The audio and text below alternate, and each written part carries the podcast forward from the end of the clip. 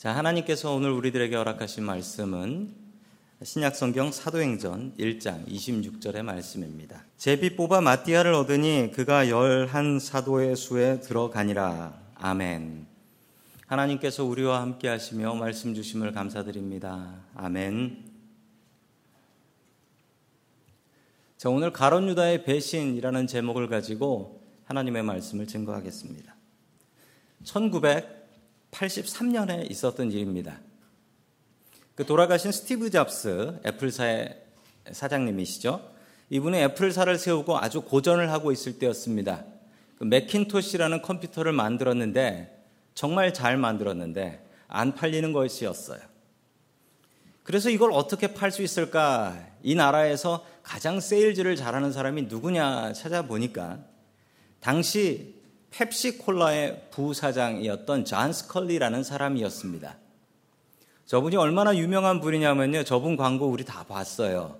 그 눈 가리고, 눈 가리고, 어, 어떤 게 더 맛있냐. 펩시가 맛있네. 그 광고를 만드신 분이 바로 저분입니다. 저분의 활약 덕분에 이 펩시콜라가 코카콜라만큼 올라가게 되었다라고 하지요. 잘 알지도 못하는 분이 잘 알지 못하는 회사에서 이 존 스컬리를 데려가려고 하니까 존 스컬리가 안 간다고 했습니다. 몇 번을 거절했는데 마지막으로 가서 또 우리 회사에 와서 세일즈를 해 주십시오라고 했더니 또 존 스컬리가 또 스티브 잡스한테 거, 거절을 했어요. 저는 그런 작은 회사 안 갑니다. 그러니까 거절당한 스티브 잡스가 딱 한마디 했어요. 아마 준비해가지고 한 말 같은데 이렇게 얘기했습니다. 설탕물이나 팔면서 남은 인생 보내겠습니까? 아니면 나와 함께 세상을 바꾸시겠습니까? 이 말을 딱 듣고 그래 내 인생 설탕물 팔다가 끝낼 수는 없다라고 생각하여 뻘떡 일어나서 회사 나왔습니다. 그래서 스티브 잡스와 애플사를 일으켰다라는 유명한 일화가 있습니다. 더 귀한 부르심이 여기에 있습니다. 한 번밖에 살지 못하는 인생. 언제까지 세상 속에 빠져서 세상 사람으로 사시겠습니까? 주님께서는 오늘 우리를 부르고 계십니다. 우리를 제자와 사도로 부르고 계십니다. 그 부르심에 응답하는 저와 성도 여러분들 될 수 있기를 주의 이름으로 간절히 축원합니다. 아멘. 첫 번째 하나님께서 우리들에게 주시는 말씀은 돈을 사랑하지 말라라는 말씀입니다. 돈을 사랑하지 말라. 우리 모두에겐 돈이 필요합니다. 얼마 전 은퇴하신 목사님 모임에 갔는데 그 목사님 설교는 설교에 이런 얘기가 나왔습니다. 목사가 은퇴하면 무엇이 필요할까요? 그러고서 돈이요. 라고 말씀하셨어요. 우리가 이 땅을 살아가면 돈에 자유로울 사람 없지요. 우리 모두 돈이 필요합니다. 우리가 드리는 헌금도 돈입니다. 돈은 꼭 필요합니다. 그러나 돈을 사랑하지는 마십시오. 돈은 사랑받습니다. 그리고 돈을 열심히 벌면요. 내가 열심히 산다라는 착각도 듭니다. 통장에 돈이 쌓여가는 것을 보면서 내 마음과 심지어 내 영혼까지 평안함을 느낍니다. 돈은 사랑을 받습니다. 그리고 돈은 사랑받을만 하기도 합니다. 그러나 돈을 사랑하지 마십시오. 우리가 돈을 사랑하면 너무나 많은 것을 잃기 때문에 그렇습니다. 오늘의 이야기는 가론 유다와 그로 인해서 일어나는 일들입니다. 가론 유다를 성경은 무엇이라 평가하느냐? 단호하게 돈을 사랑한 제자다 라고 이야기합니다. 돈을 사랑했어요. 성경은 가론 유다에 대해서 다른 평가하지 않습니다. 그는 돈을 사랑하여 자기의 스승을 팔아먹은 그런 사람이었던 것이죠. 주님께서 말씀하셨듯 우리는 하나님과 돈을 겸하여서 섬길 수 없습니다. 가론 유다는 어떤 사람이었을까요? 그는 예수님의 제자였습니다. 유일하게 유다만 예수님의 제자 중에 갈릴리 출신이 아니었어요. 그는 예루살렘 남쪽에 있었던 도시 출신이었습니다. 서울 사람과 시골 사람의 차이라고나 할까요? 그리고 예수님의 제자 중에 아주 똑똑했던 사람으로 이 가론 유다는 유명합니다. 자, 그 말씀이 요한복음 12장 6절에 나오고 있습니다. 우리 같이 읽습니다. 시작. 가난한 사람을 생각해 있어서가 아니다. 그는 도둑이어서 돈자루를 맡아 가지고 있으면서 거기에 든 것을 훔쳐내곤 하였기 때문이다. 아멘. 가론유다는 예수님의 열두 제자 중에 예수님의 돈 회계를 담당하고 있었습니다. 자, 그래서 성경은 그가 돈자루를 맡아 가지고 있었다. 그리고 그는 도둑이어서 그 돈자루에서 돈을 훔쳐서 자기 주머니에 넣곤 했다라는 것이죠. 저는 가론 유다가 이 회계 담당이었다, 재정 담당이었다라는 사실을 알고 나서 깜짝 놀랐습니다. 왜냐하면 예수님의 제자 중에는 회계 담당을 할 만한 사람이 있었습니다. 누구였냐면 마태복음을 쓴 마태. 그의 원래 직업은 세리였습니다. Tax collector. 돈 걷고 돈 세는 일이 직업이었던 사람이에요. 아니, 그 사람이 당연히 재정 담당이어야 되는데 그 사람을 제치고 들어간 사람이 바로 가룟 유다였어요. 대단한 사람입니다. 얼마나 똘똘했으면 그럴까요? 자, 이만큼 믿을 만한 사람이 없었기 때문에 맡겼지만 그는 돈에 욕심이 있었던 사람이었습니다. 2016년 쿠퍼티노, 저희, 저희 밑에 동네인 쿠퍼티노에서 있었던 일입니다. 중국 교회가 있었는데 이 교회가 장로교회입니다. 이 교회 재정을 담당하는 장로님 부부가 있었어요.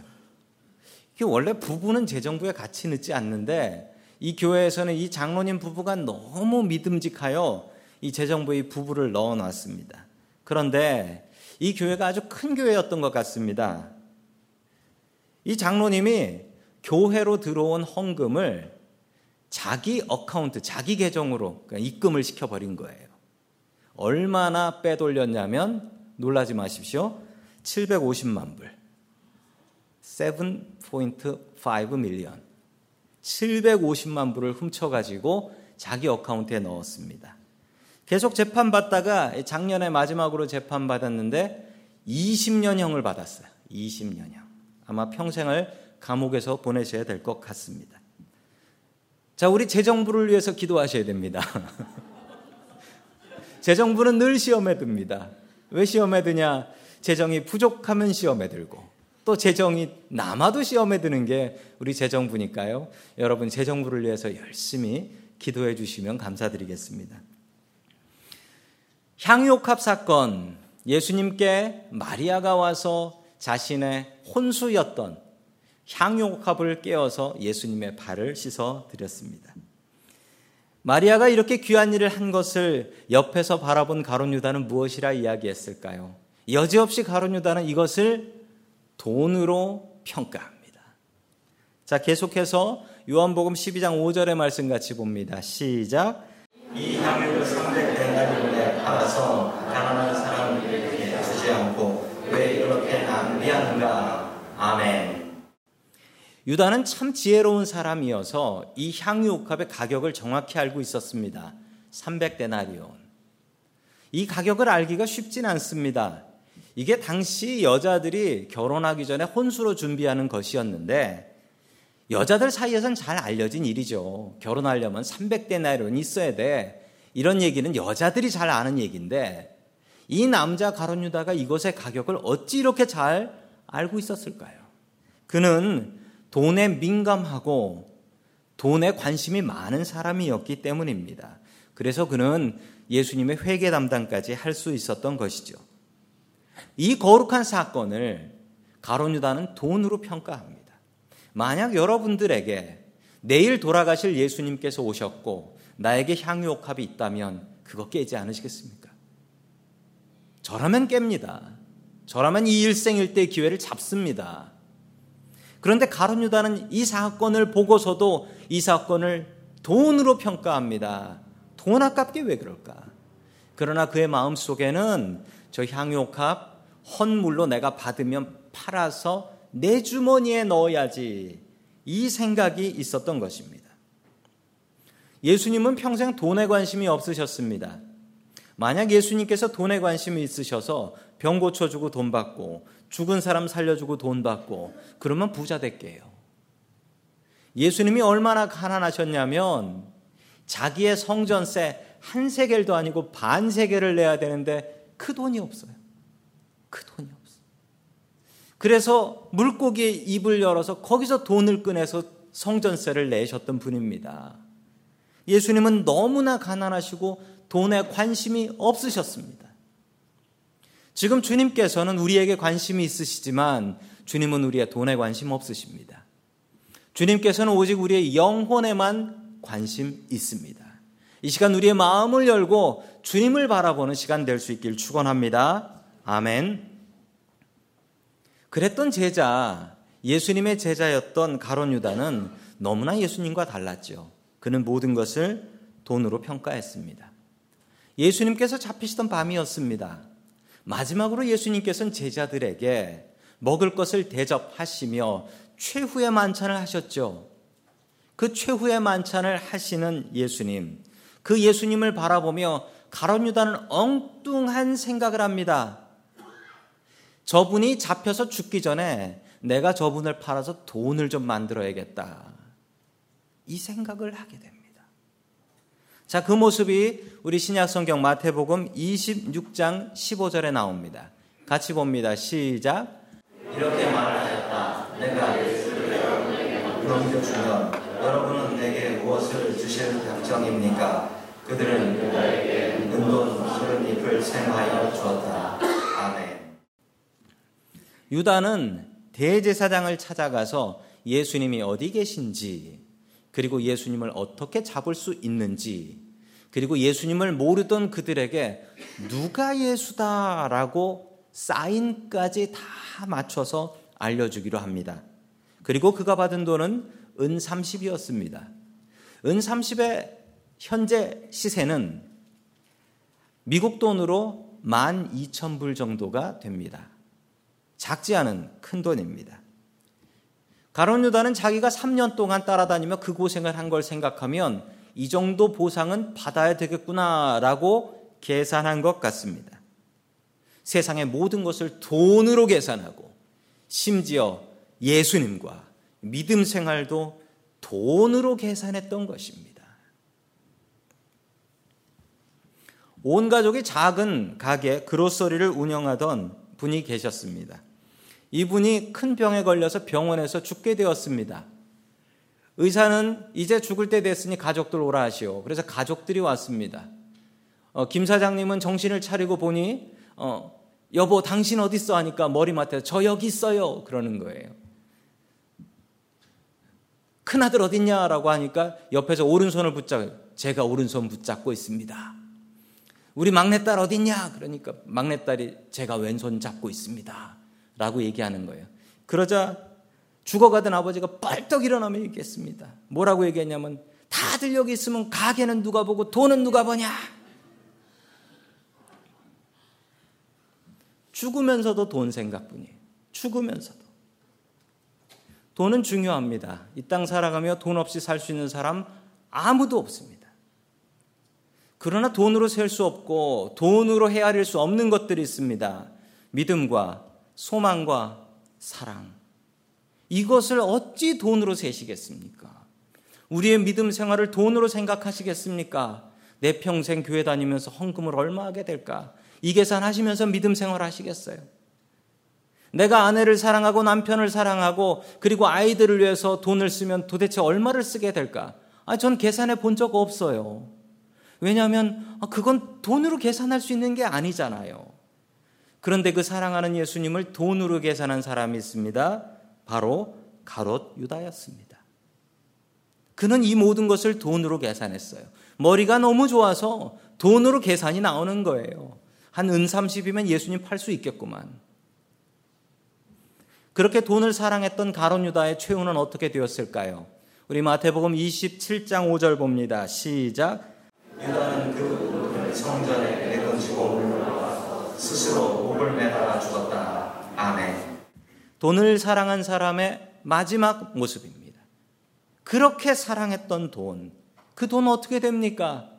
그 돈을 자기 스스로 대제사장한테 갖다 주니 대제사장은 이건 불길한 돈이야. 이건 재수 없는 돈이니 못 받아. 그러자 그렇게 돈 좋아했던 유다는 그 은 돈을 성전에 가서 헌금통에 넣지 않고 내 던져버리고 목을 매달아 죽어버렸다. 돈을 사랑한 사람의 최후입니다. 우리도 주님보다 돈을 사랑한다면 가론 유다의 인생과 다르지 않습니다. 사람이 돈에 대한 욕심이 얼마나 큰지 우리가 살고 있는 이 샌프란시스코 지역은 미국에서 가장 비싼 지역이지요. 작년 통계를 보면 이 샌프란시스코 집값의 평균 값은 1.6 million이라고 합니다. 한국 돈으로 18억. 예, 여러분들이 보시는 너무 많이 놀라지 마세요. 우리가 보는 집들 예, 예, 그렇습니다. 우리 옆집 제가 보니까 2 밀리언 넘어요. 예, 넘습니다. 페인트 색깔 이상하다고 싼 집 아닙니다. 이곳은 돈이 모이는 곳입니다. 미국에서 돈이 모이는 곳이 바로 이곳입니다. 그래서 가진 사람 너무 많이 가지고 없는 사람 너무 힘들어하는 곳이 이곳입니다. 많이 가진 사람들은 돈 걱정 안 하나. 제가 보니 얼마 전에 이런 기회가 있었습니다. 이곳에서 사는 이 tech 쪽 일하고 있는 아, 잘 나가는 젊은이들 모임에 잠깐 갈 일이 있었습니다. 참 부러운 마음으로 갔었는데 나오면서 하나도 부럽지 않았습니다. 왜 그랬냐면 돈을 참 많이 벌더라고요. 이곳에서 아주 유명한 회사를 다니며 수십만 불 버는 사람들이었는데 그 사람들이 불행해 하는 걸 보았습니다. 왜 불행해 하냐고요? 자기보다 더 많이 번 사람들 바라보며 불행해 했습니다. 그리고 벌 거 다 벌고 30대, 40대 은퇴하는 사람들 보면서 또 부러워하면서 살더라고요. 자기가 얼마나 가지고 있는지 생각지 못하고 돈은 아무리 많이 가져도 우리를 만족하게 하지 못합니다. 이렇게 설교하고 있는 김 목사는 돈 걱정 안 합니까? 아니, 저 돈 걱정하지요. 저도 돈 걱정합니다. 아, 제가 돈 걱정을 안 했더니 저랑 같이 사는 사람이 하더라고요. 그런 분들 계시지요? 주로 돈 걱정하는 사람이 집안에 담당이 있습니다. 돈돈 하는 사람이 있어요. 저도 돈 걱정합니다. 아마 죽을 때까지 돈 걱정하고 살겠죠. 그런데 저는 돈은 사랑하지는 않습니다. 전 돈 사랑하지 않아요. 돈 때문에 열심히 일하고 애쓰는 성도 여러분들, 열심히 일하고 애써야 됩니다. 그건 사실이에요. 그런데 여러분 돈을 사랑하지 마십시오. 통장에 돈 좀 있는 것 가지고 그것으로 어리석은 부자처럼 만족해하며 정말 내 영혼까지 평안하고 나 천국 들어가겠구나라고 생각하지 마십시오. 아무 상관없는 일입니다. 우리는 돈 때문에 행복해 하기도 하고 돈 때문에 걱정하기도 합니다. 그러다 보면 야, 이건 내가 주님의 종인가? 내가 돈의 종인가? 여러분, 돈은 우리가 열심히 벌고 열심히 써야 될 것이지, 도구이지, 수단이지, 돈 버는 게 인생의 목적은 아닙니다. 그런데 돈 버는 게 인생의 목적으로 살아가는 사람들도 참 많이 있습니다. 자, 우리 디모데전서 6장 10절 말씀 같이 봅니다. 시작. 돈을 사랑하는 것이 모든 악의 뿌리입니다. 정말 너무나 맞는 말씀입니다. 돈을 사랑하는 것이 모든 악의 뿌리입니다. 돈은 우리가 벌고 쓰는 도구일 뿐인데 우리가 돈을 사랑하고 돈을 하나님 같이 여깁니다. 그런데 성도 여러분, 우리가 돈에 집중하면 집중할수록 잃어가는 것이 있습니다. 그것은 바로 믿음과 소망과 사랑입니다. 돈에 집중하면 하나님과 관계가 끊어지고 돈에 집중하면 심지어 가족들과의 관계도 끊어지고 돈에 집중하면 친구도 끊어집니다. 돈에 집중하지 마십시오. 우리가 유다를 통해서 분명히 배워야 될 것이 있습니다. 돈을 사랑하지 말고 정말 우리가 사랑해야 될 대상은 하나님, 우리 가족, 그리고 우리의 이웃들입니다. 가론 유다처럼 돈으로 모든 것을 계산하고 가론 유다처럼 돈으로 모든 것을 평가하는 우리들의 모습은 가론 유다와 그다지 다르지 않습니다. 하나님과 우리에게 주신 가족들과 우리들의 이웃들을 돈 생각하지 말고 사랑할 수 있기를 주의 이름으로 축원합니다. 아멘. 두 번째 하나님께서 우리들에게 주시는 말씀은 하나님의 인도하심을 믿으라라는 말씀입니다. 하나님께서 우리를 인도하십니다. 그것을 우리는 분명히 믿어야 합니다. 예수님께서 하늘나라로 승천하신 뒤에 12명의 제자가 이제 가론 유다가 자살해 죽었으니까요. 11명이 되었습니다. 제자들은 우리 예수님께서 세우셨듯이 12명 다시 채워야 한다라고 생각하며 뽑게 되었는데 그 당시 예수님의 제자들은 지명수배되어 대제사장과 누구에게든 잡히면 죽게 될 형편이었는데 누가 한 명 더 들어올 사람이 있었을까요? 사도행전 1장 22절에 그 답이 있습니다. 같이 봅니다. 시작. 요한이 세례를 주던 때부터 예수께서 우리를 떠나 하늘로 올라가신 날까지 늘 우리가 함께 다니던 사람 가운데서 한 사람을 뽑아서 우리와 더불어 부활의 증인으로 삼아야 할 것입니다. 아멘. 오히려 너무 많은 게 문제였습니다. 심지어 마가의 다락방에 120명이 모였다고 해요. 그리고 그들 중에는 예수님의 제자가 되려는 사람이 여럿 있어서 예수님의 제자가 될 사람의 자격을 정했습니다. 자격의 시작은 언제였냐면 요한이 세례를 주던 때, 예수님도 세례 요한에게 세례를 받으셨잖아요. 세례 요한이 세례를 주던 때부터 우리와 함께 있어야 된다.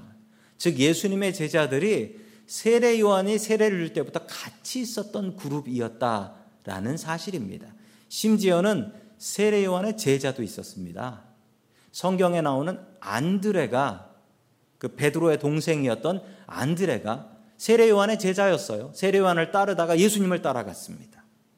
자, 그때부터 따라와 가지고 언제까지냐면 예수님이 승천하는 것, 하늘나라 가시는 것을 본 사람까지. 즉 처음부터 끝까지 다 함께 했던 사람, 그 사람만 제자가 될 수 있다라고 기준을 정합니다. 우리의 믿음 생활이 이루어야 되는데 끝까지 방심하면 안 됩니다. 끝까지 가봐야 하는 거예요. 얼마 전에 제가 아는 어느 교회, 이쪽 샌프란시스코에 있는 교회에 어떤 장로님이신데 추수감사절을 맞이하여 LA를 방문하게 되셨답니다. LA를 가는데 이제 저녁 저녁이 다 돼가지고 도착을 한 거예요. 그래서 이 장로님이 어차피 가서 자는 거, 어차피 가서 자는 거 반값산 산 넘어 가기 전에서 자자. 그래서 레벡이라는 도시에서 그 넘어가기 전에 도시 있어요. 거기서 하룻밤 잠을 자고 아침에 딱 일어나서 보니까 천지가 다 하얘졌어요. 눈이 너무 내려가지고 LA로 넘어가는 산이 있는데 그 산을 막아버린 거예요. 그래서 가려면 한참을 돌아가지고 LA를 들어갈 수 있게 되었습니다. 이 장로님께서 이 장로님께서 이 길이 막힌 것을 보고서 그 한참을 돌아가지고 산을 돌아가지고 LA로 들어가시면서 회개 기도를 하셨답니다. 뭐라고 하셨냐면 주님, 내가 천국 문 앞에 가서도 문 닫혀서 못 들어갈 수 있군요. 죽을 때까지 끝이 아니군요. 죽을 때까지 최선을 다하며 살겠습니다. 이렇게 회개하며 돌아오셨다라고 합니다. 믿음은 마라톤입니다.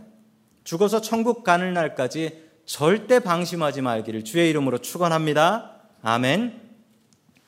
자, 계속해서 사도행전 1장 23절 말씀 같이 봅니다. 시작.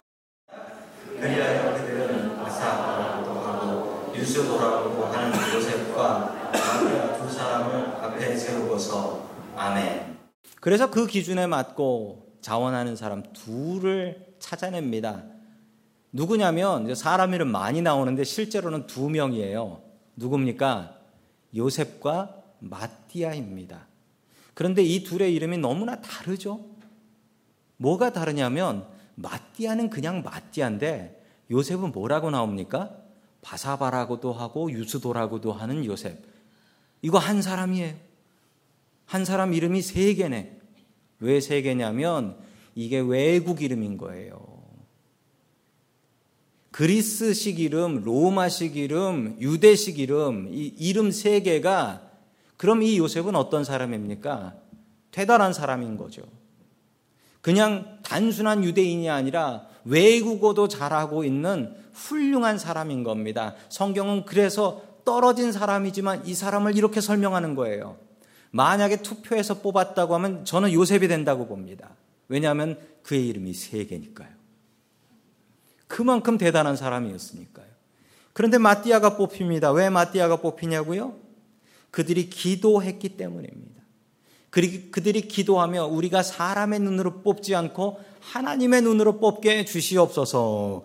기도하고 나서 어떻게 뽑았냐고요? 우리 사도행전 1장 26절 봅니다. 시작. 그리고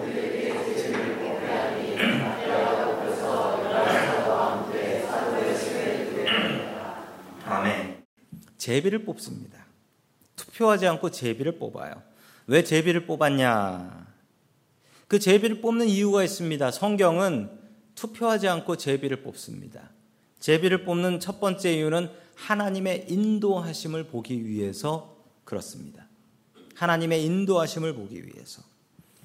제비를 뽑으면 누가 뽑힐지 몰라요. 누가 뽑힐지 모릅니다. 그래서 더 많이 기도하게 됩니다. 그래서 예루살렘 교회는 더 많이 기도했어요. 그리고 뽑았습니다. 실제로 이렇게 뽑는 교회들이 있습니다. 제가 아는 어느 교회 청년부에서 실제로 이 제비를 뽑아가지고 청년부 회장을 뽑았습니다.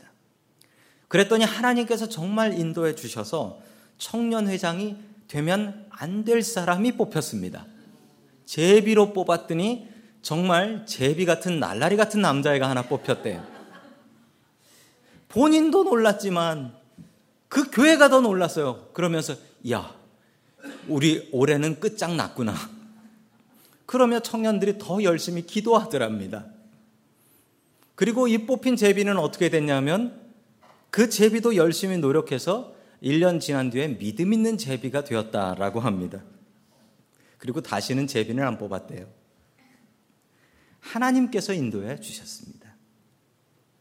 두 번째 제비를 뽑는 이유는 겸손해지기 때문입니다. 제비로 뽑히면 교만해질 수가 없어요.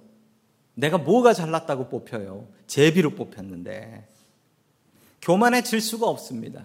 그런데 여러분 세상의 정치인들 한번 보십시오. 투표할 때는요 와가지고 인사하고 악수하고 그러다가 되고 나면 교만해져요. 그 사람들 왜 교만해지는 줄 아십니까? 제 잘나서 뽑힌 줄 알기 때문이죠. 제비를 뽑으면 교만해질 수가 없어요. 또 세 번째 마지막 이유는 제비로 안 뽑히면 실망하지 않나? 실망해요. 조금은 해요. 안 뽑혔으니까 실망해요. 그런데 좌절하진 않습니다. 왜냐하면 사람들이 내가 싫어서 안 뽑은 게 아니잖아요. 하나님께서 안 뽑아 주신 거잖아요. 교회에서 선거하고 나면 꼭 후폭풍이 있어요. 어떤 폭풍입니까? 안 된 사람이 교회 나가요. 사람들이 나 싫어한다고. 사람들이 나 싫어한다고.